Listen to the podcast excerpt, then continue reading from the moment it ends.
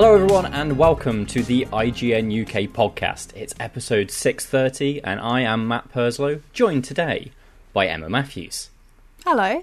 and Joe Skrebels. Hi. Hello, everyone. How are we doing? Very good. Very Anybody? good. Anybody Friday. buy a major studio this week?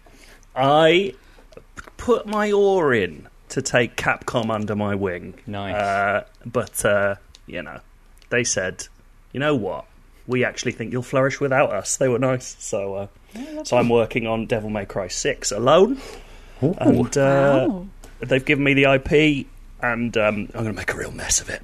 It's You- gonna be You're just going for the. I assumed that you would have already greenlit like a quadrology of uh, Dragon's Dogma games. look, even one with an ego such as I would not dream of taking that away from Itsuno. He can work on that in his own sweet time, and he will.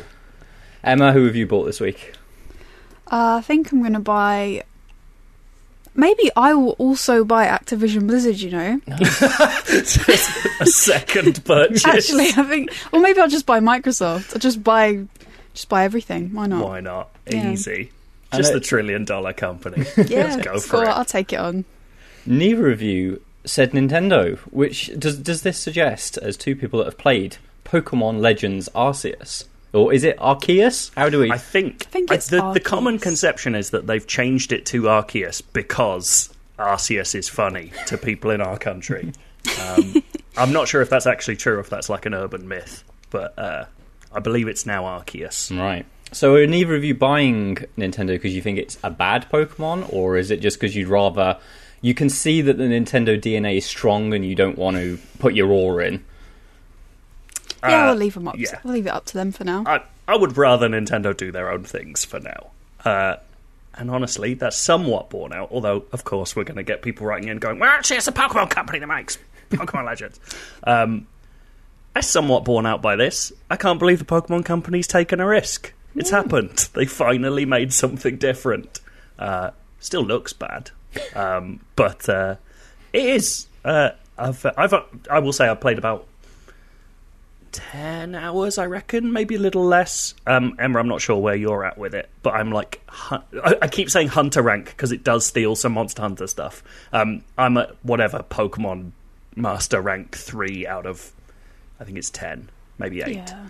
Um, so I'm relatively early. Uh, but it's like, it's such a weird mix of like really interesting and deeply boring. like, I can't work it out at all. It's really strange.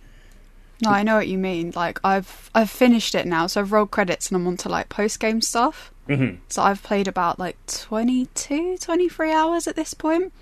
And yeah, I have the same kind of feeling of like there's some stuff that I really like about it, which I think is cool.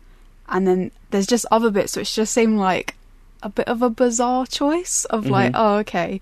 So one of the things that I really like about it is like the setting. So it's set in like the past back when humans and Pokemon weren't like properly like living together. Mm. Um, so it's in like the like the Sinnoh region, but it was like before where it was called uh, Hisui. Mhm. And what's really cool is that you've got like this sort of like central village that you're in called Jubilife Village, and then you'll go out into these other areas that are like not built up at all. It's just open for you to kind of go and explore. Um, and I really like having that freedom, but at the same time, it feels like there's not actually that much going on in those open areas. It's literally just like a little bit of grass or a little bit of snow or rock. and it's And that's it. Covered in furious Pokemon that don't want you anywhere near them. Yes. Like everyone in this game, to to build on the idea of like this this feeling that this is before Pokemon and humans lived together. Like everyone in this game is act, or almost everyone in this game is actively afraid of Pokemon. Like they constantly talk about how frightening and monstrous they are, which is kind of fun. And then you go out and you're like, I totally get it because as soon as you walk anywhere, fucking four Rhydons come flying at you. like it's wild how much they hate you. Like this is it's a brutal game in places. Um, and I don't know. Maybe this is just me kind of trying to fly through it a bit, but I don't know if you came across this, Emma. Do you feel like it's not harder, but like more punishing? Like I find my Pokemon fainting all the time, like getting absolutely battered when we when I accidentally get in a in a fight. Absolutely. Like even towards the end, where my team were like they felt really strong to me, I was still getting like one shot. If the matchup is bad, that's it. Like you messed up and you have to start again basically. Like I think also especially when you're like out in the wild because there's moments where you might like see a Pokemon that you want to catch and you like run over to it and obviously it's going to be like immediately aggressive towards you. Um, I had fights where I would be like, okay, I'm going to catch this this Pokemon. I can deal with one, and like two others would just kind of like amble over and be Yeah. like, oh, we want to fight too, and it's like, but it's still just one of mine against like three of you.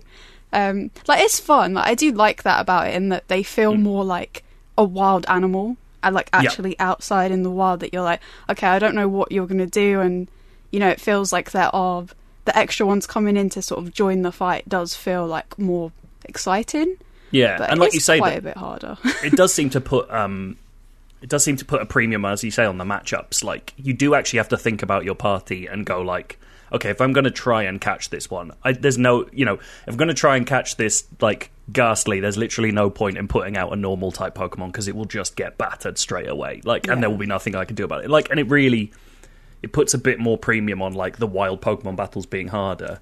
And I think that's to kind of counterbalance the fact that it wants you catching Pokemon way more frequently than mainline games. Like some of the re- it has this thing. So like for those who haven't seen, you've got like research tasks. So to unlock your Pokédex entry, it's not just catch it once and you get all the info. You have to do a bunch of stuff. Some of it's like see them use this move a few times or uh, defeat them by catching them unawares first. That kind of thing. Like quite like like miniature side quests built within Pokédex entries. But that also includes like I don't know I don't know if it adds this later on, but you can like max out these things well beyond the level you need to to get the full Pokédex entry, and it's asking you to catch like. 25 of the same Pokemon and stuff. And I don't know whether it's ever going to ask me to actually do that. Emma, I don't know if you've got to that point. I, that feels like post gamey stuff to me. But yeah. it's kind of like it really wants you catching stuff all the time and that means going into your boxes and like organizing them and making sure that the right pokemon you're keeping the right pokemon and releasing the other ones and stuff like that it does feel it's a bit fiddly in that respect but i am kind of interested in them like shifting that balance a little more away from battling and into catching or like battling to catch rather than battling just for battling's sake um, that's definitely borne out by I've never been a competitive Pokemon person, but I know like people are a bit upset by how it deals with like trading.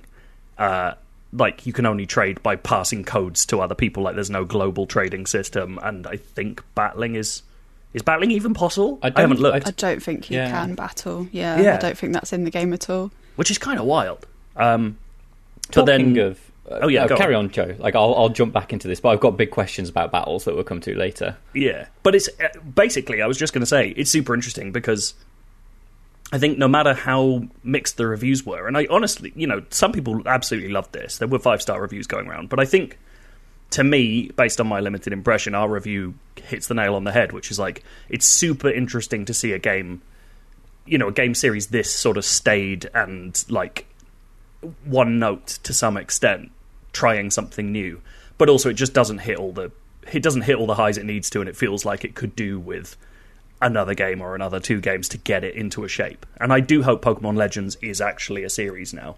Um, but literally just before this uh, recording, I should say, we found out that it's already outsold Pokemon Sword and Shield. It's already outsold Pokemon Brilliant Diamond and Shining Pearl. So it feels like I don't know whether it's going to keep that pace or whether everyone who's interested has bought it early, you know, that kind of thing. It could be a, an early start, but it feels like there's a real hunger for let's try something new with Pokemon. We've all grown up, you know, the kids can still have the mainline ones, which are not going to go away, but, you know, it's like you know, more gamey core people are going to go for this, and it's working. So I, I find that very interesting. Okay. Oh yeah, definitely. Sorry, Matt. I No, was just no, gonna it's say, like, I like. I think it's a good start. Like you said, like I hope we do get more games in this series because it feels like it's heading in the right direction, even though it hasn't hit everything perfectly like first time. It's it's the closest I've come to playing a, a full Pokemon game for many years. Like I start every single one, and then ten hours in, I'm like, yeah, I remember this, but I am actually going to continue with this one, which is good. so this partially answers a question. So when I was a kid, basically, I I was right at the crux of Pokemania, Yeah. right? Like it was just as the trading card game had come out, it was the anime. Um, I didn't actually have a Game Boy, but it was at the point where emulation was easy to, to do. So um, I played like the the original Gen, and I played Gen two, and then kind of basically like within two years, had grown out of Pokemon. And in terms of the games, I'd moved into Final Fantasy by this point because Pokemon very much a gateway drug into JRPGs, right? And it wasn't until Sword and Shield that I went back and I found that Sword and Shield was too basic for my liking. And you talking about the idea that like the mainline series could be for the kids and Legends potentially be for a more core gamer For sort of audience. My question in terms of like the the battling uh, is there actual new depth to battle? Because I've always, when I was playing Sword and Shield, I was kind of slightly miffed by. There's obviously tactics there, but being very limited to four attacks and four attacks that I've always been annoyed that it'll ask you to up. You know, you've got a new attack, but you don't get to try it out to see if you want to replace one of the hmm. four attacks you've got. And so I always felt very tactically limited in Pokemon by finding things that I knew worked and keeping them solid on the Pokemon. So to that point, they have fixed that. Hey. now, when Yeah. you you still have four attacks, but now you don't forget old attacks. You can Good. just swap in and out. Although I will say the menu system is really fucking bad for this, and it's it's more trouble than it's. Often when I see new move pop up, I'm just like, ah, fuck it, I can't be asked. I'm doing fine. Let's leave Yeah, it. it's it's other, it, like uh, that applies to a lot of things in this game. Like they have not sorted out how you get to the fiddly bits well enough. Um, to the to your wider point, I wouldn't say necessarily that there's more depth to battling, but there's just different stuff to battling. So I don't know if you've seen they have this agile and strong style thing, Right. Which is your Pokemon. I, I actually can't remember because I'm inobservant whether this is just something that happens as you level up or whether it's use of uh, use of the moves. But as you go along, your Pokemon will master their moves and get access to a second like modifier, which is agile or strong. So you can use it as it's meant to, or you can switch to agile where it does like 10 less power by whatever the metric is, but their speed is increased, which in Pokemon Legends you can see the turn order coming up. So Right. you might be able to go like two, you know, you might get two turns in a row, which obviously when you're losing 10 power but then doubling a 40 power thing, you're obviously doing way better for it. Or you can go strong style, which adds 10 power but makes you slower. So it's it's you know basic in the grand scheme of things, but it's pretty pretty in depth for Pokemon stuff. I mean, that's Um, the exact system that the League of Legends RPG uses for its Mm. battle system, which is which is genuinely quite interesting and has a you know provided me with a certain amount of depth that meant that I was engaged rather than just using the same razor leaf attack over and over. But again, you're you're very rarely fighting like a trainer. You're fighting mostly wild Pokemon. So the the kind of frequency to which this is useful is kind of limited, I would say. Right. Uh, at least it has been in my, you know, obviously I'm early on. Um, interestingly, like Emma, are you with the post game? Are you planning on like pushing through? Because I know that Rebecca, our editor, oh sorry, our reviewer, uh, finished the game, then did post game, and it took like 64 hours, which would imply that your post game is like 40 more hours of game. Um, are you gonna Are you gonna be going all the way through? Is that your Is that your goal? I kind of want to. The thing I usually do with Pokemon is I'll zoom through the like main part of the game, and then when it gets to post game, I'll usually do a little bit of it, and then kind of another game will come out and I'll fall off. Um, with this one, I've played sort of like maybe two hours so far of the post game, so I'm like quite early on in that. But I don't know if I want to spend another forty hours on it. Yeah, like it does seem big. yeah, and it does feel at this point as well, like especially with those um, ranks, because I've done like quite a few of the research tasks already. It's like I'm having to actively think like, okay, I need to go do this now, and like, I need to capture this Pokemon for like the twenty fifth time or whatever. And I feel like I'm starting to get like a little bit just like tired of it. So It's I might play for a bit and then kind of have a break. I think. It is it is interesting how much they're like invoking the structure of Monster Hunter without kind of remembering that the core of Monster Hunter is like a battle system that's really really well tuned and has been done. You know they've been doing it for twenty years, whereas Pokemon's trying something new and they're going like, "Hey, let's do that thing where you have to fight over and over and over again to do it." Mm. But the battle system isn't like fucking whacking people with swords, and that's not as good. Yeah. Um, it's kind it, like I think the fact that we've talked about it for this long is proof that it, this is a very interesting game. I'm really happy it exists. Um, Same. It needs to look better, and it needs to be a bit more, as you say. Like we have, we barely talked about the world. The world is split into various zones. Uh, they're like mini open worlds, and there's like fuck all in them. Like they are just like pastures, and they're not fully open either. It's like there's some really tedious stuff of like to get from this area with uh, like a bunch of these Pokemon to get to this area with a bunch of other Pokemon. You have to take like this one mountain pass that takes you all the way around this one map and then back on yourself and then up this hill. And you're like, dudes, like, I, I know later you get flying Pokemon and stuff, so that will be fine. But at my point in this game, I'm sort of sitting there being like, this is fucking dull. Like, I'm going to not do these side quests until I'm given more freedom because Jesus. Um, so, like, things like that could, could do with some work, but if there is, you know, I don't know, Pokemon Legends Snorlax later on, then I'm I'm going to be all in. I'm ready for it. Awesome. Um, if, I don't know if I'm entirely convinced it's for me, but I'm pleased that there's like actual steps to breaking out of that Pokemon mold and going Yeah. somewhere new. Um, that was last week's big game that we only got around to playing this week, but this week's big game, quite literally big in terms of actual footprint and hours of potential gameplay, is Dying Light 2. Am I the only one that's played Dying Light 2, or has anybody else? Yeah, I've got it installed, but I haven't been able to turn it on yet. Sure. I haven't played it at all, Mm-hmm. so I'm interested to hear what you think of it. So I uh, I haven't played like review amount of hours, but I've got to a point where like I think I'm fairly confident about what I understand the game is. Um, I like it. Um, I understand like I think the kind of seven eight range does feel like eight maybe kind of like for if you really gel and seven kind of like maybe on the overall score, but it is absolute classic Eurojank, which is something I've got fondness for. You love Eurojank. So, Techland Polish Studio very much feels like a game from the Polish studio community. It's got like elements of CD Projekt Red in there. It's got elements of kind of like 11-bit studios and all of this. Um, basic sense of the world, big open world that you explore via Mirror's Edge style parkour that's full of zombies um, and is has RPG ambitions of lots of big decisions and, and dialogue trees and stuff like that, while also having a lot of faux immersive sim elements to it. And so it's a game that very much has magpied from the AAA industry. It's sort of looked at. You can tell there's been a lot of looking at how Ubisoft make their open worlds and going, well, we'll take this, this, and this about it basically lifts the parkour system from Mirror's Edge and does does its own thing.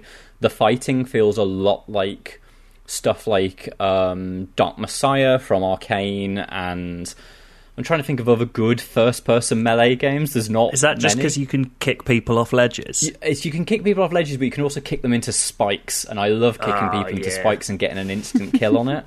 Some Mad World shit. That's Yeah. what I'm into. There's that. Um, lots of kind of um, the way that systems overlap. So basically, what you've got is it's it's got a very um, Resident Evil sensibility to its world in that it's it's quite cheesy in the way that it does its zombie fiction, and these zombies are kind of tougher at night. But also, those tough ones cannot come out in the day, so they're essentially vampire zombie hybrids, which means that its night and day system is very very systemic in the way that it's linked to what you can do. So, for example, everybody in the city is infected, which I think is quite an interesting kind of B movie subplot. Hmm. So none of them can really go out at night because at night, when there's no UV radiation, the virus kind of bubbles up inside you. So they all stay in houses at night, and also like the zombies that have gone full board over infected will come out into the streets at night. So suddenly you've got this whole idea of like a lot of the items that you want for crafting or for helping your own personal infection are inside buildings, which during the day are packed like sardine tins full of like really horrible zombies. Hmm. So what you want to do is wait for them to come out into the streets at night when the area is easy to get into and go in and take the stuff that you want. Oh, that's cool. I like that. But when you go out at night, your infection starts to bubble up. So you've only got about five minutes that you could stay out in the dark before you start basically dying.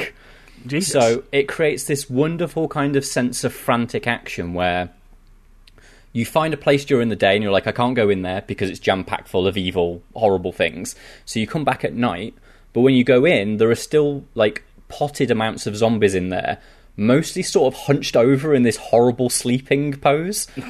and so you really want to stealth your way through the building, but you're on a timer. So stealth becomes difficult because you want to rush in, you want to smash and grab and run away.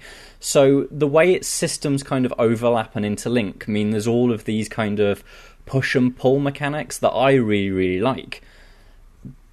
But it's got that Eurojank element to it where kind of like the parkour for the most part feels really, really good, but there are like as most climbing systems have tiny little hang ups that feel like oh I didn't quite mean to do that, and now I've fallen to my death.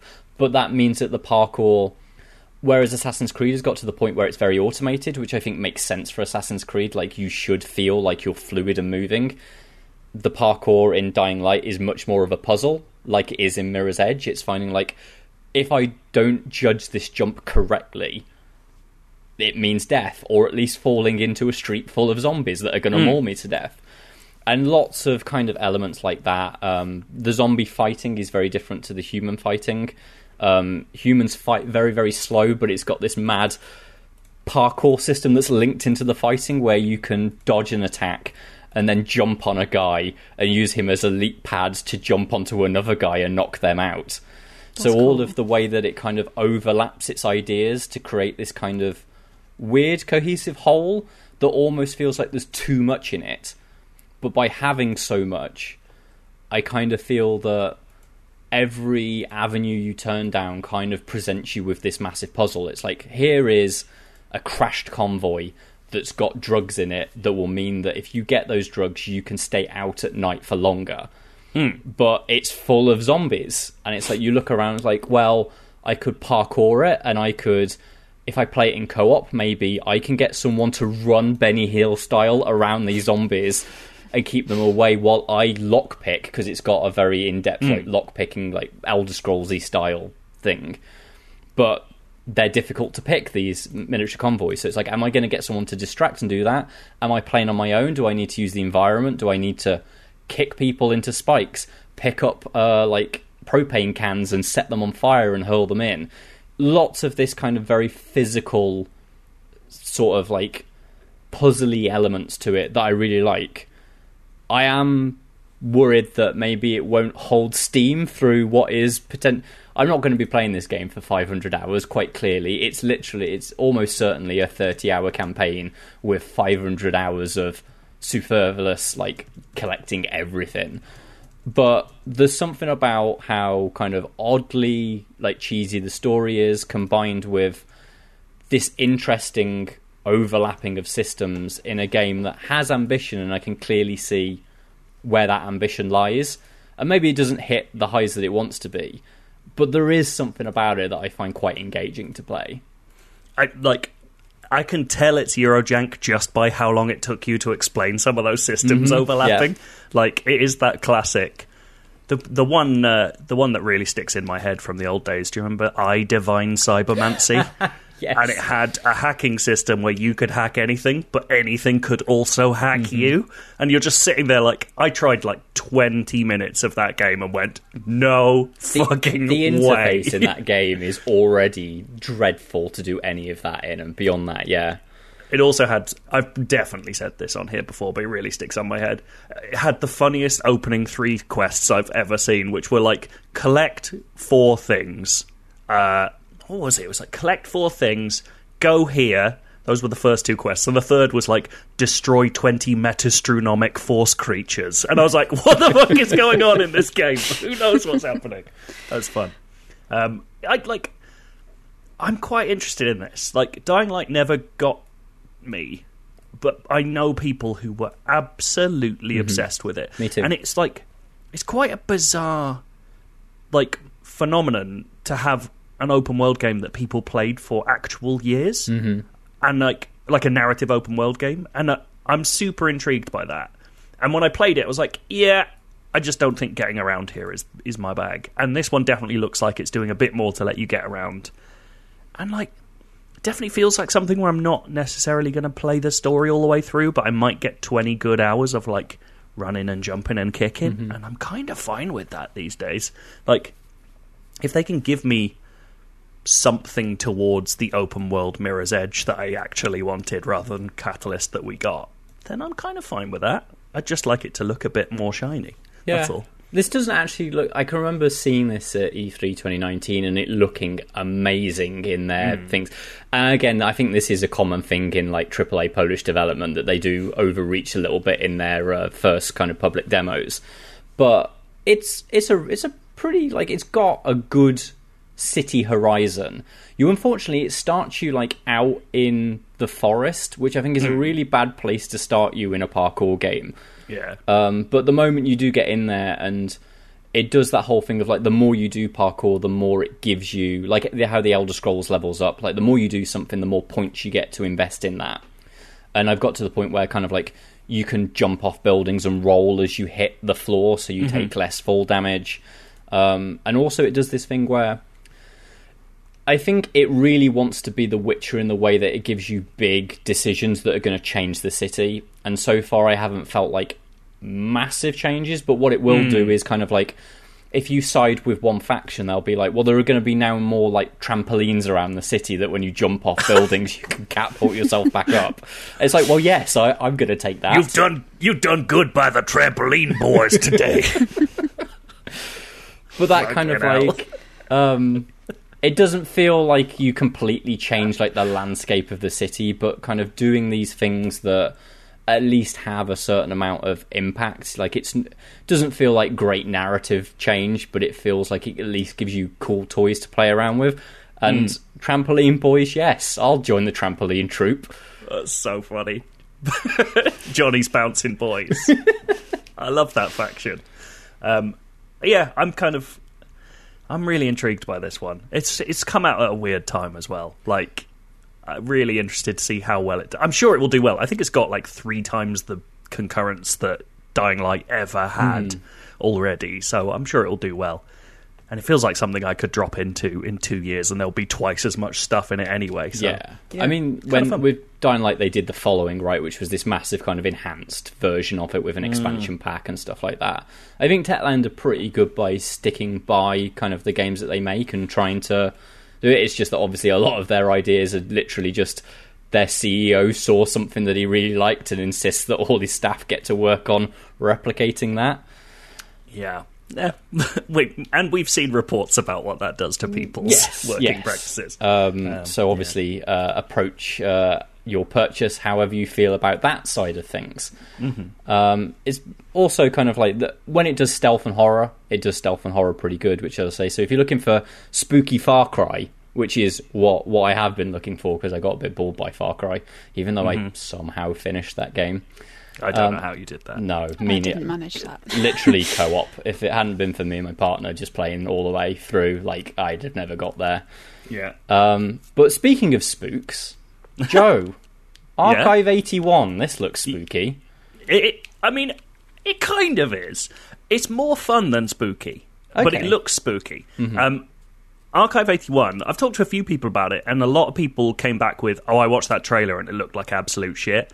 I I personally looked watched that trailer and I loved it. Yeah. Um, it is a show based on a podcast, actually, um, which I've listened to a little bit, and it's actually quite different. It's interesting. I might go back to it. Um, but it's uh, a guy called Dan who is an expert in repairing tape. I don't know why. He's just really good at repairing tape, and he's got a job in doing that.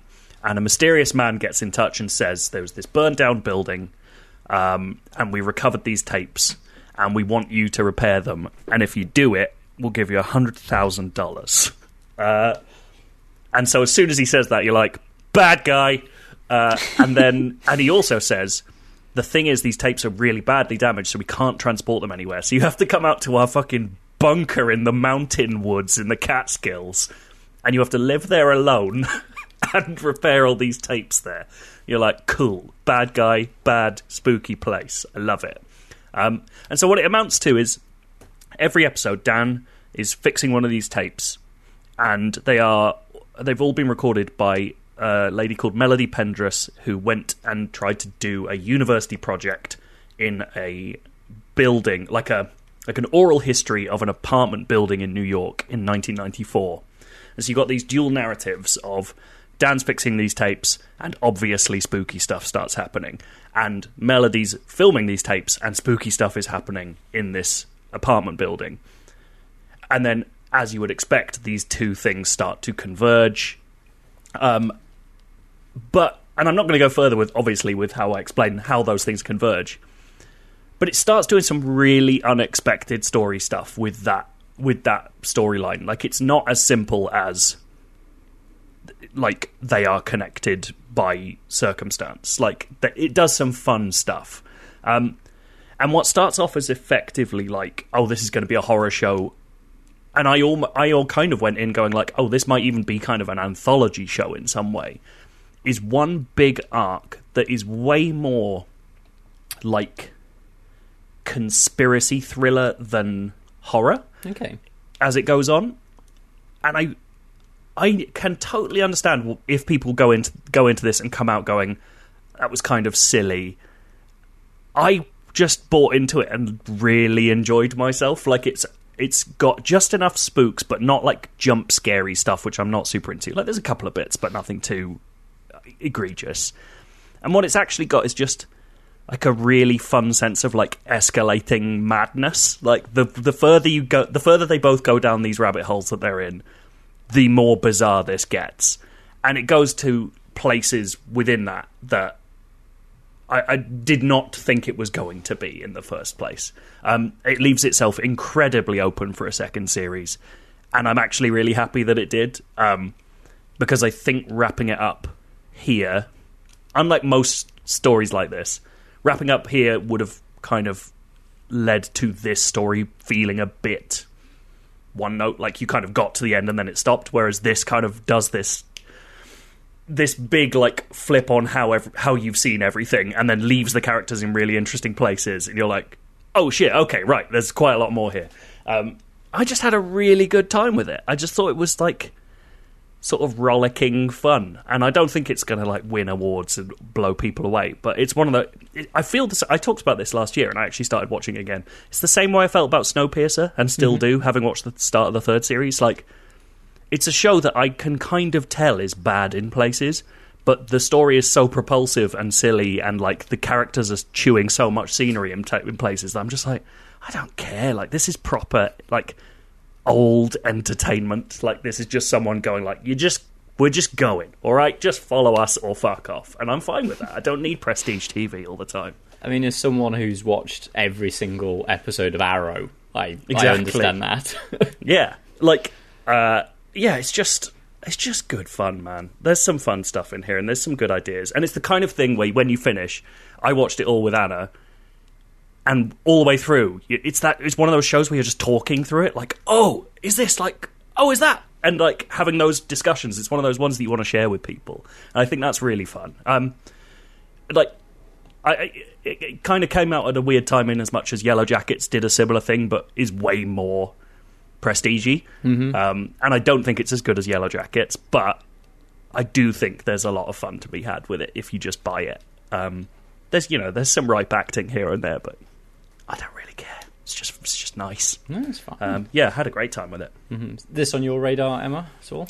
I hadn't actually heard of it, so I'm like really interested in it now. I feel like you've sold it to me. Um, Good. Which like streaming service is it on? It is Netflix. oh, Um, sweet. Okay, great. yeah, it's an it's an easy one to find. It's very easy to binge. Um, oh, it's just it's good fun, and there's some fun. Like again, everyone's doing '90s stuff at the moment, but there's some fun '90s detail in there. There's one particular thing in the final episode, which is a '90s thing I'd never even heard of, but somehow is the most '90s thing I've ever seen. Um, it's good. Once you get there, we'll talk about it. Nice. Um, yeah, I'm. I've definitely been looking to to watch that, so we'll get around to it. Another spooky thing that I've seen. I actually went and see. I went to see Scream during my week Oh. off. So I've seen Scream, also known Scream Five in in the Mm-hmm. circles. Um, the circles. this is, for anyone who doesn't know, this is the fifth Scream movie. It is not directed by Wes Craven for the reasons of Wes Craven no longer being on this plane of existence anymore, Yeah. unfortunately. That's a shame. Um, but it has been like 10 or 11 years since Scream 4.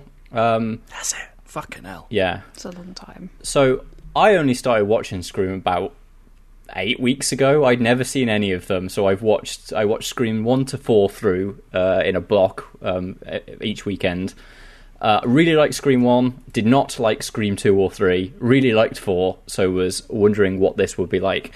I think this massively benefits, like what Scream four did, from having a long time between the last Scream film and this new one because a lot of new cinema trends have happened. So Scream, obviously, while it is a kind of horror slasher film, has a lot of kind of tongue-in-cheek comedy that obviously revolves around satirizing kind of horror trends and horror ideas, mm-hmm. particularly you know in the realm of horror cinema. And this one, from the opening bat, is very much about poking fun at the idea of elevated horror, which is the trend of the last kind of 10 years. Um, so, lots of mentions of stuff like the Babadook and the Witch and that kind of stuff, um, which is interesting because this very much isn't elevated horror. This is a straight through, through and through slasher that very much hin- arguably too much hinges on the idea of just kind of like using a lot of the ideas from the original Scream. But whereas the original Scream was very much looking at stuff like Halloween and stuff like that as its kind of base point, the stuff that it tips on is actually outside of the realm of the specific films themselves. It's actually looking at toxic fandom, which I find is quite an interesting angle for it. So it's about these people that have become obsessed with the idea of the the requel as in like the reboot slash sequel so hmm. you know how halloween kind of like it got rid of all of the halloweens between and it kind of reboots the series but did so with a sequel that followed immediately well not immediately on but is following the events of the first Yeah. film and mm-hmm. forgets anything else it basically does that Which is So- why it's called Scream. yeah Like, yeah That's exactly. really fun. Um, so very much ignores the fact there have been any other Scream films since the first one, and leans very heavily on the events of that. It's obviously as all of these films are, are set in Woodsboro, um, and uses the same literal houses from that uh, from that film in certain segments, um, but literally name drops basically Rian Johnson, like about the idea of like toxic fandoms hating what people did to their childhood. And motivations are built out of the idea of like how dare you? Because for anybody that doesn't know within the scream franchise there is a set of movies called stab which are films based on what happened in the events of scream. And the idea is is that within the stab franchise it has become taken over with this idea of like going away from what the true fans believe Stab should be about by trying to be too elevated and too different. Very much poking fun at the people that didn't like The Last Jedi because they thought Rian Johnson ruins Star Wars.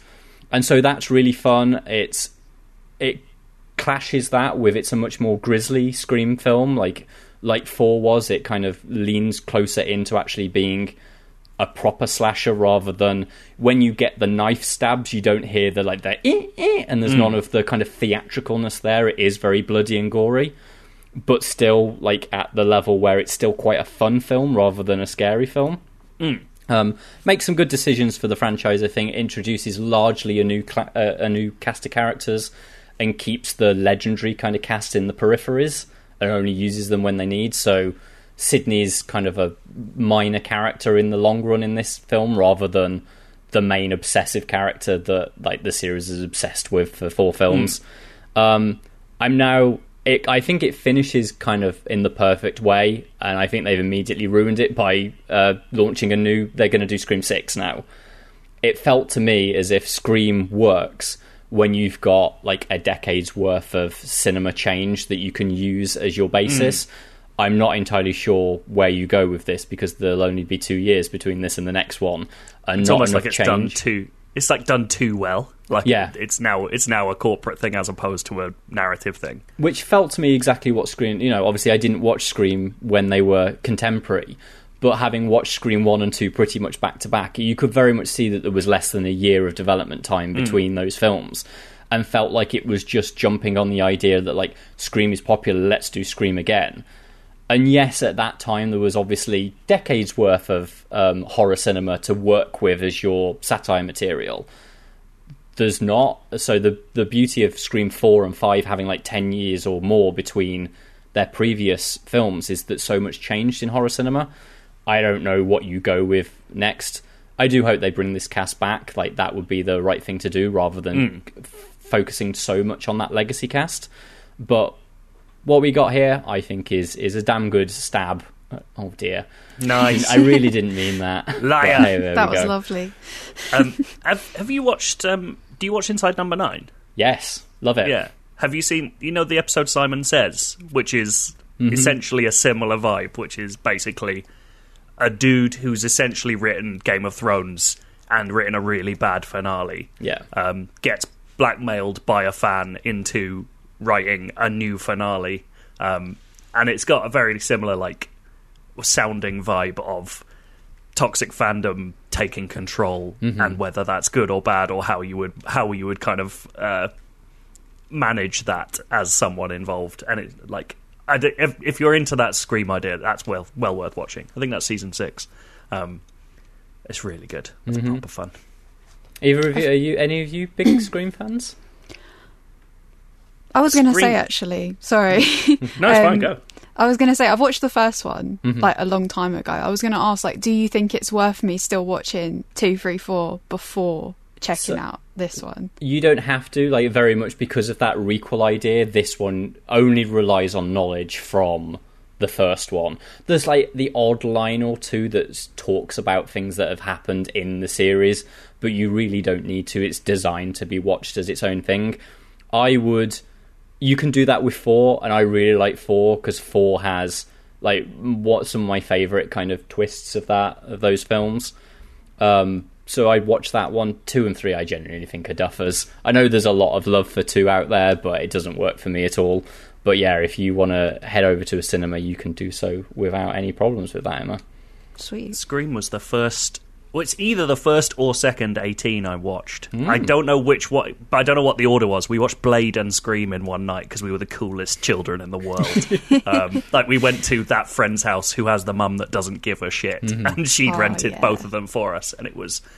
I was like, I've I've never been like full horror person, and I definitely wasn't at that point. And I did spend a lot of Scream like pretending to be a lot braver than I was. I remember that.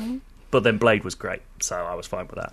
Um, yeah, like that's it. I think Scream's one is the only one I've ever watched, but I am interested in this because I do like that idea of like how do you do the meta requel at the same time as actually doing a Yeah. Like that's that's a fun thing. It's Um, good fun. I'm into it. Also good fun. Now I've only seen the trailers for this, but it's definitely up my alley. Is Murderville a show that you've. Yes. been watching, Joe? Yeah, I watched three episodes last night. Uh, it came out yesterday as we record. Uh, I don't have much to say about this other than like if you re- I saw a very sniffy Guardian review about this that was basically it's not the UK original, and it literally has a. I I don't want it like. Actually, you know what? I'm not gonna. I'm not gonna have a go at someone else's review. It's just not my opinion about this show, which is essentially this is people having an absolutely lovely time and it being really funny. Like so the the if you as I got told thirty thousand times on Twitter last night when I recommended this, the UK original is Murder in Successville, which is a show in which every week is a detective drama uh, in a world of celebrities, although they're all impressions of those celebrities. But each week there is one person, usually a sort of non-comedian, who is brought in and not given the script, and they have to like be part of the investigation into a murder, but they don't know what they don't know what's going to happen. Um, this sort of streamlines that idea. It's Will Arnett plays a detective called Terry Seattle, who is has a very big opinion of himself, but is actually quite bad at it. Um, has an amazing moustache, and um, and basically brings in a celebrity and they solve a murder. So they get they strip away the kind of it's in a world of celebrity impressions thing. It's just it's a police procedural where one person doesn't know what's going to happen in the police procedural, and they've got like a mixture of people. The three I've watched are Conan O'Brien, who is obviously good at improv and that kind of thing, so he's just straight up funny. The American footballer and bizarre man Marshawn Lynch, who is extremely good at it. Like he really gets into this. At one point, he like straight up tackles a guy. Uh, it's fucking brilliant. and the third one is Kumail Nanjiani, uh, who is my favorite because he's the best at like the best I've seen at playing with Will Arnett's character. Like, there's a bit. Will Arnett's role in this is to advance the story and also put them in uncomfortable situations. So, like, in two of the three episodes I've seen, he gives someone an earpiece and feeds them lines, and obviously those lines are always really stupid and make them do ridiculous things.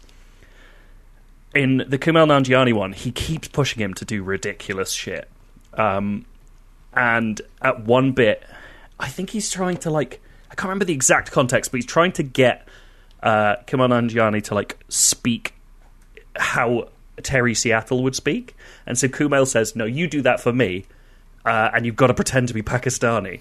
And so, and so you get this moment of like Will Arnett like freezing and not knowing how to deal with it, and then like those two like sparring with each other becomes sort of central to the episode, and like it's just really good fun. Like they keep in them laughing. Like corpsing is is allowed. Like Will Arnett is regularly like covering his mouth to like to, to, to not allow you to see that he's pissing himself at what's happening. And like it's just very.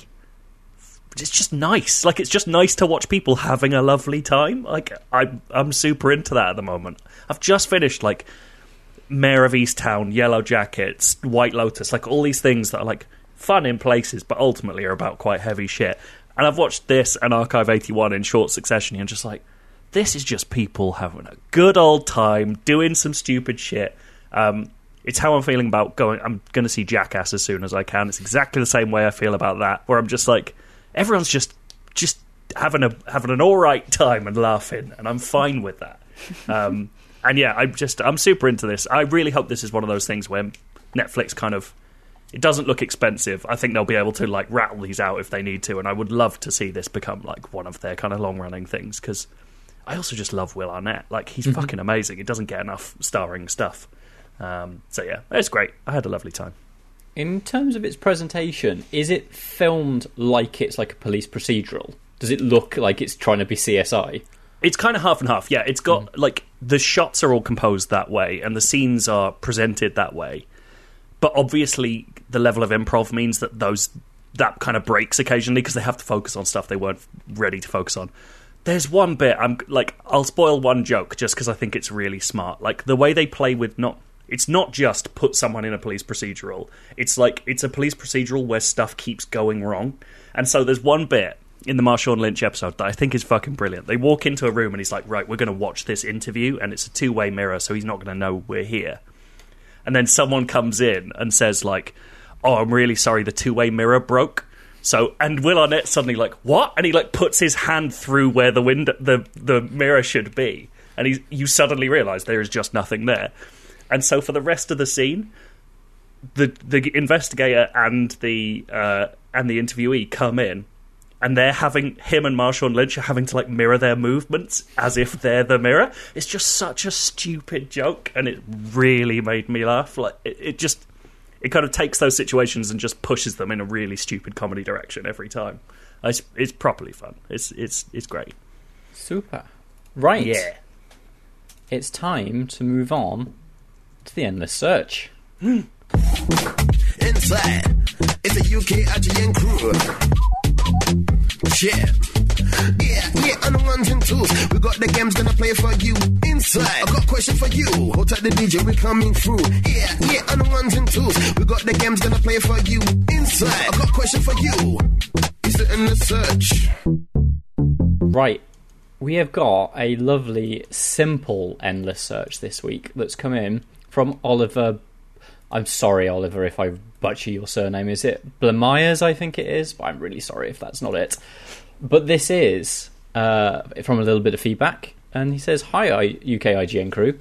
Here's a game I came up with called Goosebumps, which might make a good, quick, and endless search. Originally, it was created as a, a, drinking game while I was at uni, but it found new life during lockdown as part of the Zoom quizzes. It's a quick and simple game which takes advantage of the fact that the Goosebumps books by R.L. Stine mostly have very stupid titles. Okay. Basically, Oliver and I thought this would nicely link into the fact that we've covered three spooky things this week, mm-hmm. has given me a list of 31 different Goosebumps titles, of which about half of them is bullshit that he's invented.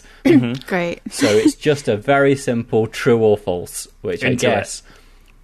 Emma, like, you're a little bit younger than me. Was Goosebumps a thing during uh, your childhood? It was. I love Goosebumps. Ah, I read a lot go. of the books, so I'm hoping that I've got a good memory and I can actually remember which ones of these are real. Joe, were you a Goosebumps kid? I liked Goosebumps. Mm-hmm. I wasn't like incredibly into Goosebumps, but yeah, I'm Cool. I'm I'm I'm into it enough. Nice. Right. First one. Say cheese and die. True. True. That was literally the one I was about to spoil. That was yeah, that was the one I was thinking of. Like, Ah, right. Let me. Uh, I'm gonna have to create a, a a doc on I just to run this. Excuse me, I have uh, messed up on my plotting. Right. So.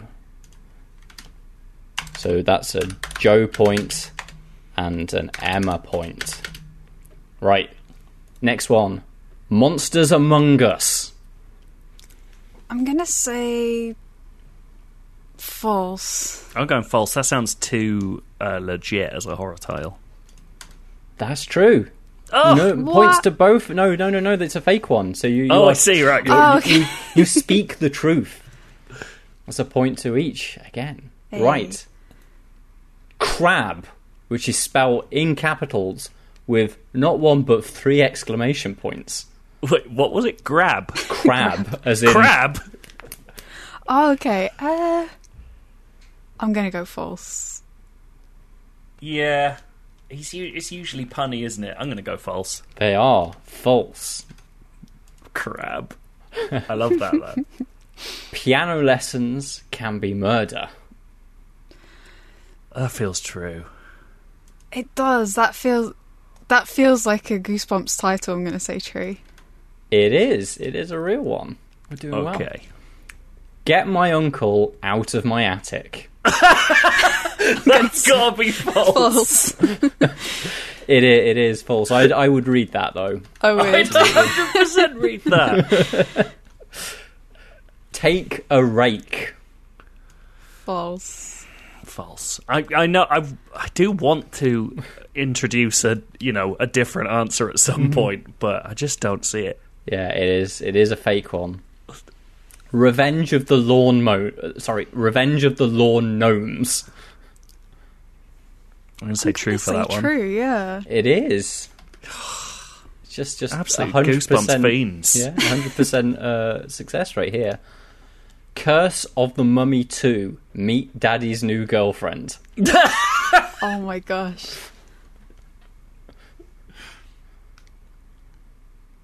I must say, I I, really like the fact that Goosebumps books just used to use like number two as the se- What book series uses two as a Yeah, sequel? yeah, yeah. Yeah. I'm gonna say false. I think Curse of the Mummy was one. I don't That's think it. that was the title of it. Screw it. I'm going to say true. Let's let's have the differentiator. That- It's a fake one. Yeah, damn it. I love that Oliver's really into the family member stuff. Yeah. Right, next one. The bus that couldn't slow down. False. That's false. That's a isn't that a Simpsons joke or something? It might be. I'm trying to think. Is there a speed like um, Yeah. knockoff in The Simpsons? Um, it is. It is false. It is a Simpsons joke. The Beast from the East. false. I'm going to say true. Uh, it is true, Joe. Yes. Uh, it came from the internet. False. Mm. That's. I mean, it's the right time for internet fear. I'm still gonna. I'm gonna say false. It's it's true. It's a real one. Oh wow. What What is it? I want to see it. it came from the internet. I'm gonna Let's look have a look. it. It came. The cover appears to be Oh, a weird It's like an octopus. octopus with coming big out of a, teeth. a 1990s monitor. Oh, that's what. That's a uh, choose your own adventure one. I love Mm. those. Right, next one. Judge, jury, and executioner. False. Uh, I'm going to say true. It's false. Yes. Not true. Doctor Maniac versus Robbie Schwartz. False. Yeah, I'm going to say false. It's real. Oh my It's gosh. a real one. I'm Dr. glad that's real, actually. Robbie Schwartz. Let's have a look. Oh my god, Doctor Maniac is frightening. I don't like the look of him. Right, next one. Live and Let Die. Um, what? Did, did R.L. Stine brazenly copy a James Bond title? False. I feel. I'm going to say false. It is false. Good. Sing a song for Stinky Pete. I want that to be true. I'm going to say true. I'm going to say false. Uh, Joe, you get the point. It is false. Um, Sing a song for Stinky Pete. Uh, wait, is Stinky Pete not from Toy Story 2? he is. He definitely yes. is. He's the prospector. Yeah. Right. Grandma's looking hairy. Mm, is this where the family member thing comes to fruition? Could be. I'm going to say true. I'm going to say false. Emma, you get the point. Damn it! I thought it was going to be a werewolf thing. Slappy New Year. That's true. True. Slappy's true. one of his that little Chucky guy, isn't he? He is the, the ventriloquist dummy. That, if you want to know how fucking weird I was as a child, I was obsessed with Slappy. I can remember me and my mum walking around town trying to find a place that sold ventriloquist dummies. Oh my god! That's brilliant. Uh, you dressed in a little suit. Right. Say cheese and die again! Exclamation point. I think that's That's true. that's true. It is. That is a real one. Uh, what have we got now? Things that go stab in the night. True. False. It is false, Joe. Yeah, I don't think he's going for the stabbing elements in his horror, is he? No. Except, say Cheese and Die had the fucking horrible bit where someone got a nail through their foot, which really stuck in my head. I hated that. Right. Go eat worms. That's true. True. It is true. Uh, how I got my shrunken head. I think that's actually true. I'm going to go false. Emma, it's a real book. No. Real book. Yeah. Oh, I got my shrunken head. Imagine R.L. Stine in bed just shooting bolt upright. I've got it. The next one. this is the title. Right, next one. Slicer! Exclam. Hmm. no, I, that sounds like Garth Marenghi. Mm-hmm. It is. It is a false one. Right, next one. Secret Agent Grandma. False. Yeah, that doesn't sound like it would fit. It doesn't, does it? But it's real. Also, what? Also, Slicer is a Garth Marenghi book, Is it? I think. well, he was never one for subtext, was he? No. My mum's dating a Frankenstein. I'm going to go true, you know. Uh, Frankenstein. I'm saying no. Joe gets the point. Oh, Frankenstein. Come on. Paint your wagon with blood. False. False, I think. False is the correct answer. Shop till you drop dead. Interesting. True. I'm still. I'm going to go false. Joe, it's a real one. Is it? Tickle or treat. Tickle.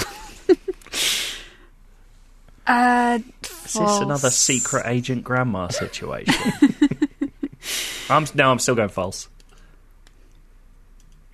Emma? Yeah, false. False. Yep, it is a bad one. Right. Zapped in space. Zapped in space. Peace. I'm going true. Yeah, I think true. I think it could fit. It I think it is could work. right. Two hmm. two left to go. The knight Okay. in screaming armor. False. Uh, I'm going to say true. It is. It's a real one. wow. Okay. I like it. And the big finale, and that's why you don't chauffeur a leprechaun. Wow. I'm, I'm saying false. False. It is false. Point each. I think what we've discovered is that R.L. Stine uh, has a very di- recognizable style, but also that Get Uncle Out of My Attic or whatever it is should have been one of his books. Definitely. Right, Joe wins by five points. Oh. Considering the amount that was there, we went through thirty of them. There's, uh, I think, I think that's an admirable effort from self-confessed Goosebumps fan as child Emma. Um, I'm very Good game, happy Joe. with the Good game. Good game. Yeah, I'm very happy with uh, a win in the Goosebumps world. I'd be up for more of that type of game, making taking a category and making stuff up. Yeah. I don't know how easy it is beyond Goosebumps. Yeah, Goose, But, Goosebumps uh, is kind of easy. I can remember doing one for like a website ages ago, which was just like shit Razer products versus like shit I'd made up because it's so easy to make up computer hardware that actually sounds legit. I bet you could do one for like fighting fantasy or those old choose your own adventure books, Mm-hmm. like Castle of Doom and shit like that. Yeah. I'd be up for that.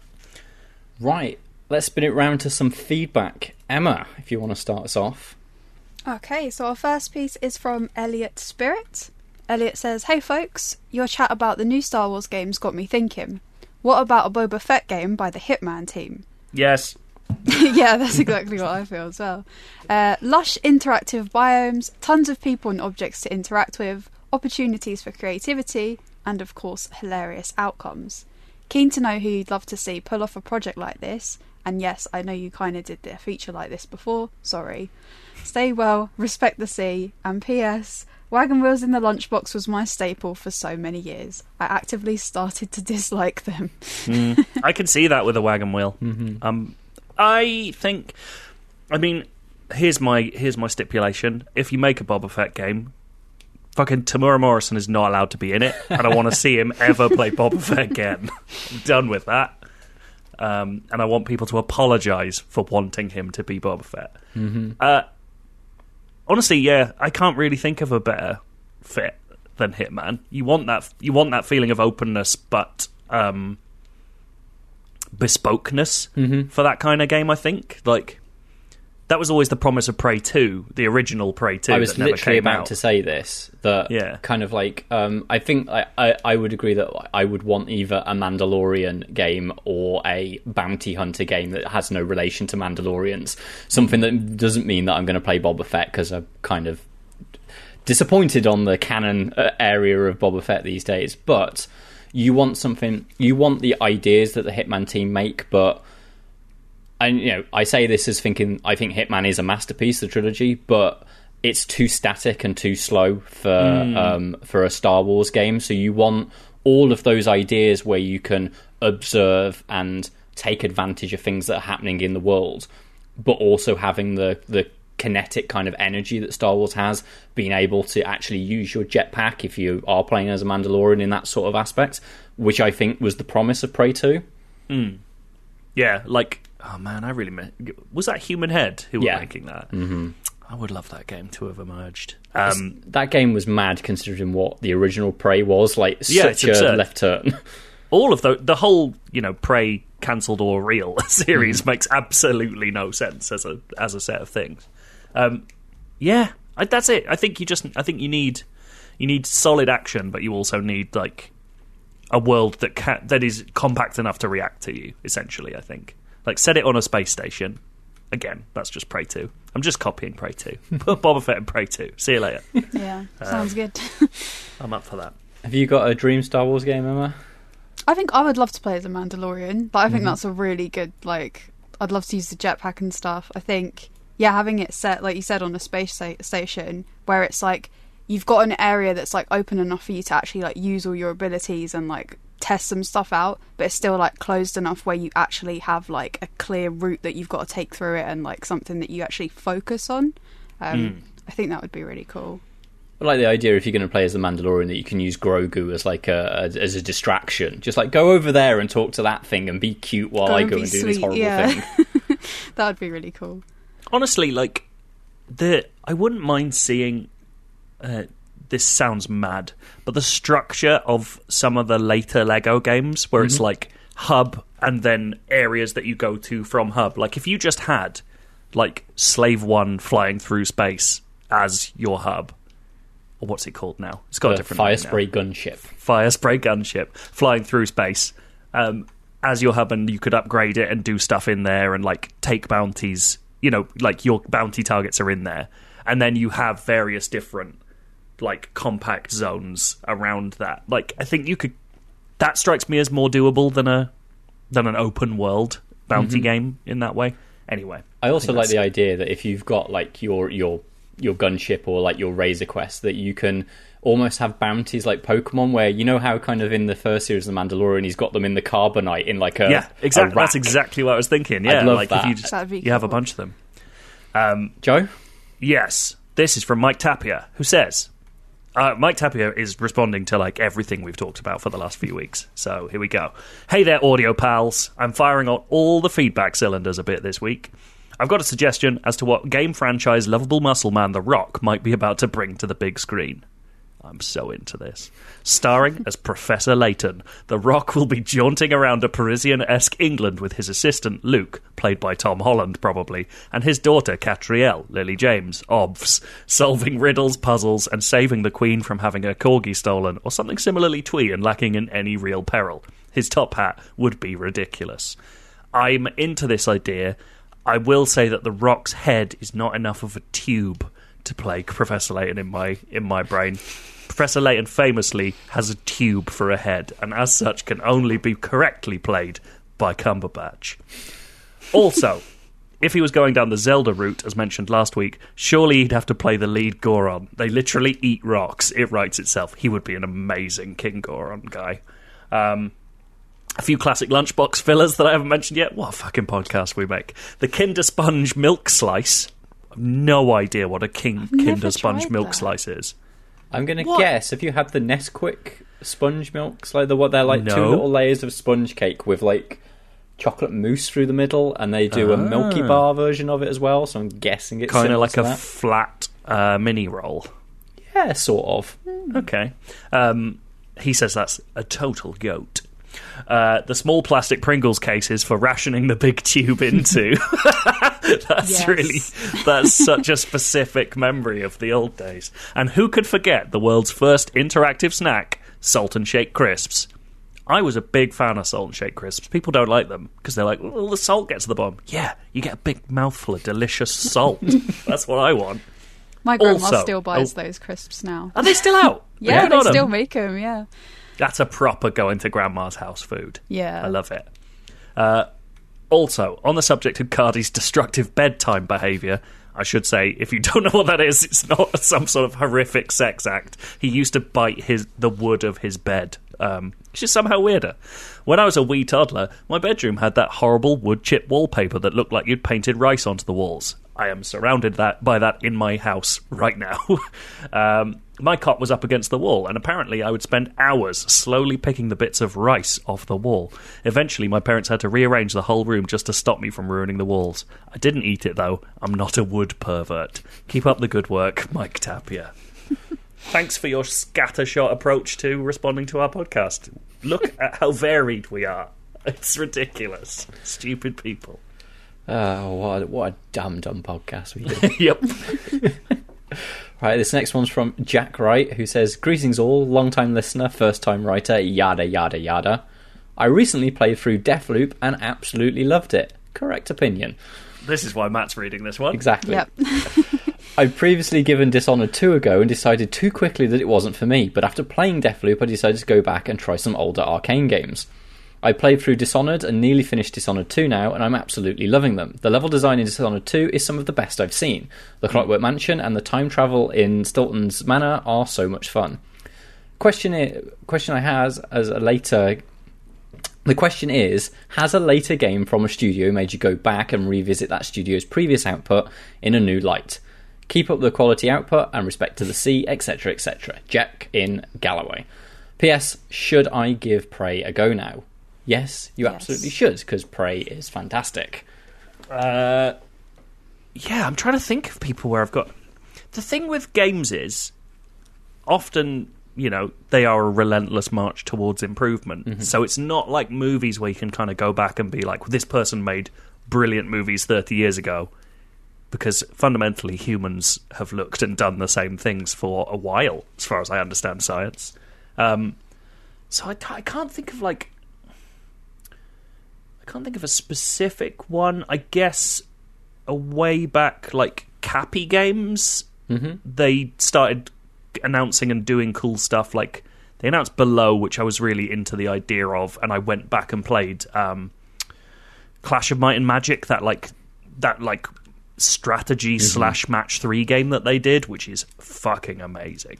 Um, so there's that kind of thing, but yeah, I can't really think of like someone where I've gone all the way back and tried stuff. Mm-hmm. Uh, um, mine's actually I've done a similar thing with From Software. Like I hmm. played Demon Souls when it came out and didn't like it at all. Like I think I got to the first wall of Boletaria Castle, got killed by a skeleton, was like, "This ain't for me. Fuck off." I hate skeletons. and then That's I a, was, that's a Goosebumps book.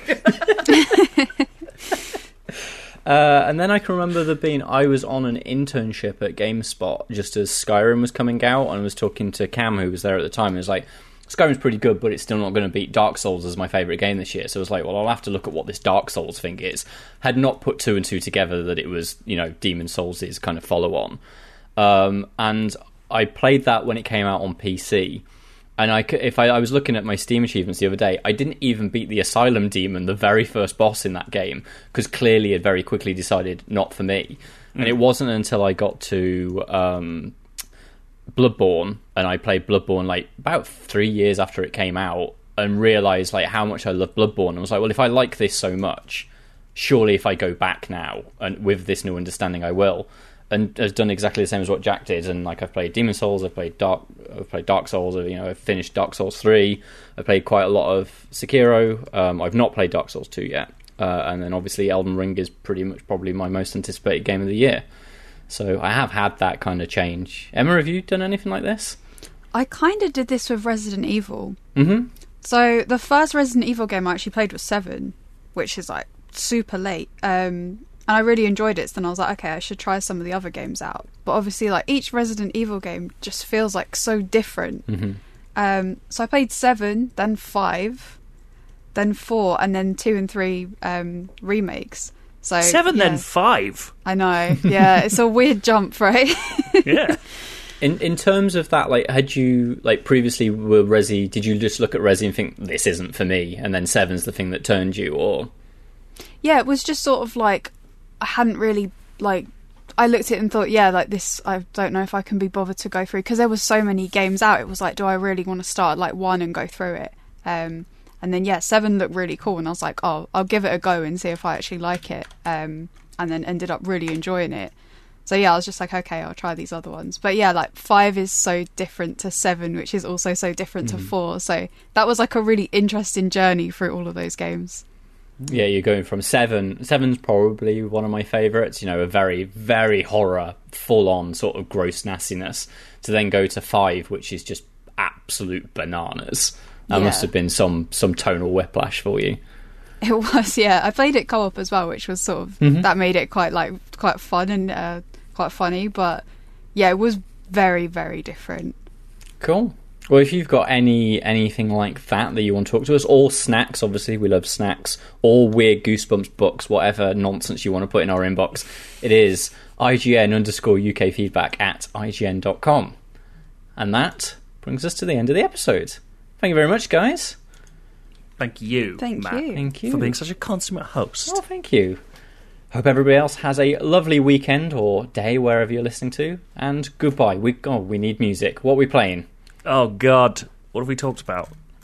Uh. Can Uh, we have the Goosebumps theme? yes. Could have the Goosebumps Goosebumps theme from the. TV show. What a bit of nostalgia. Perfect. Here we go. Bye.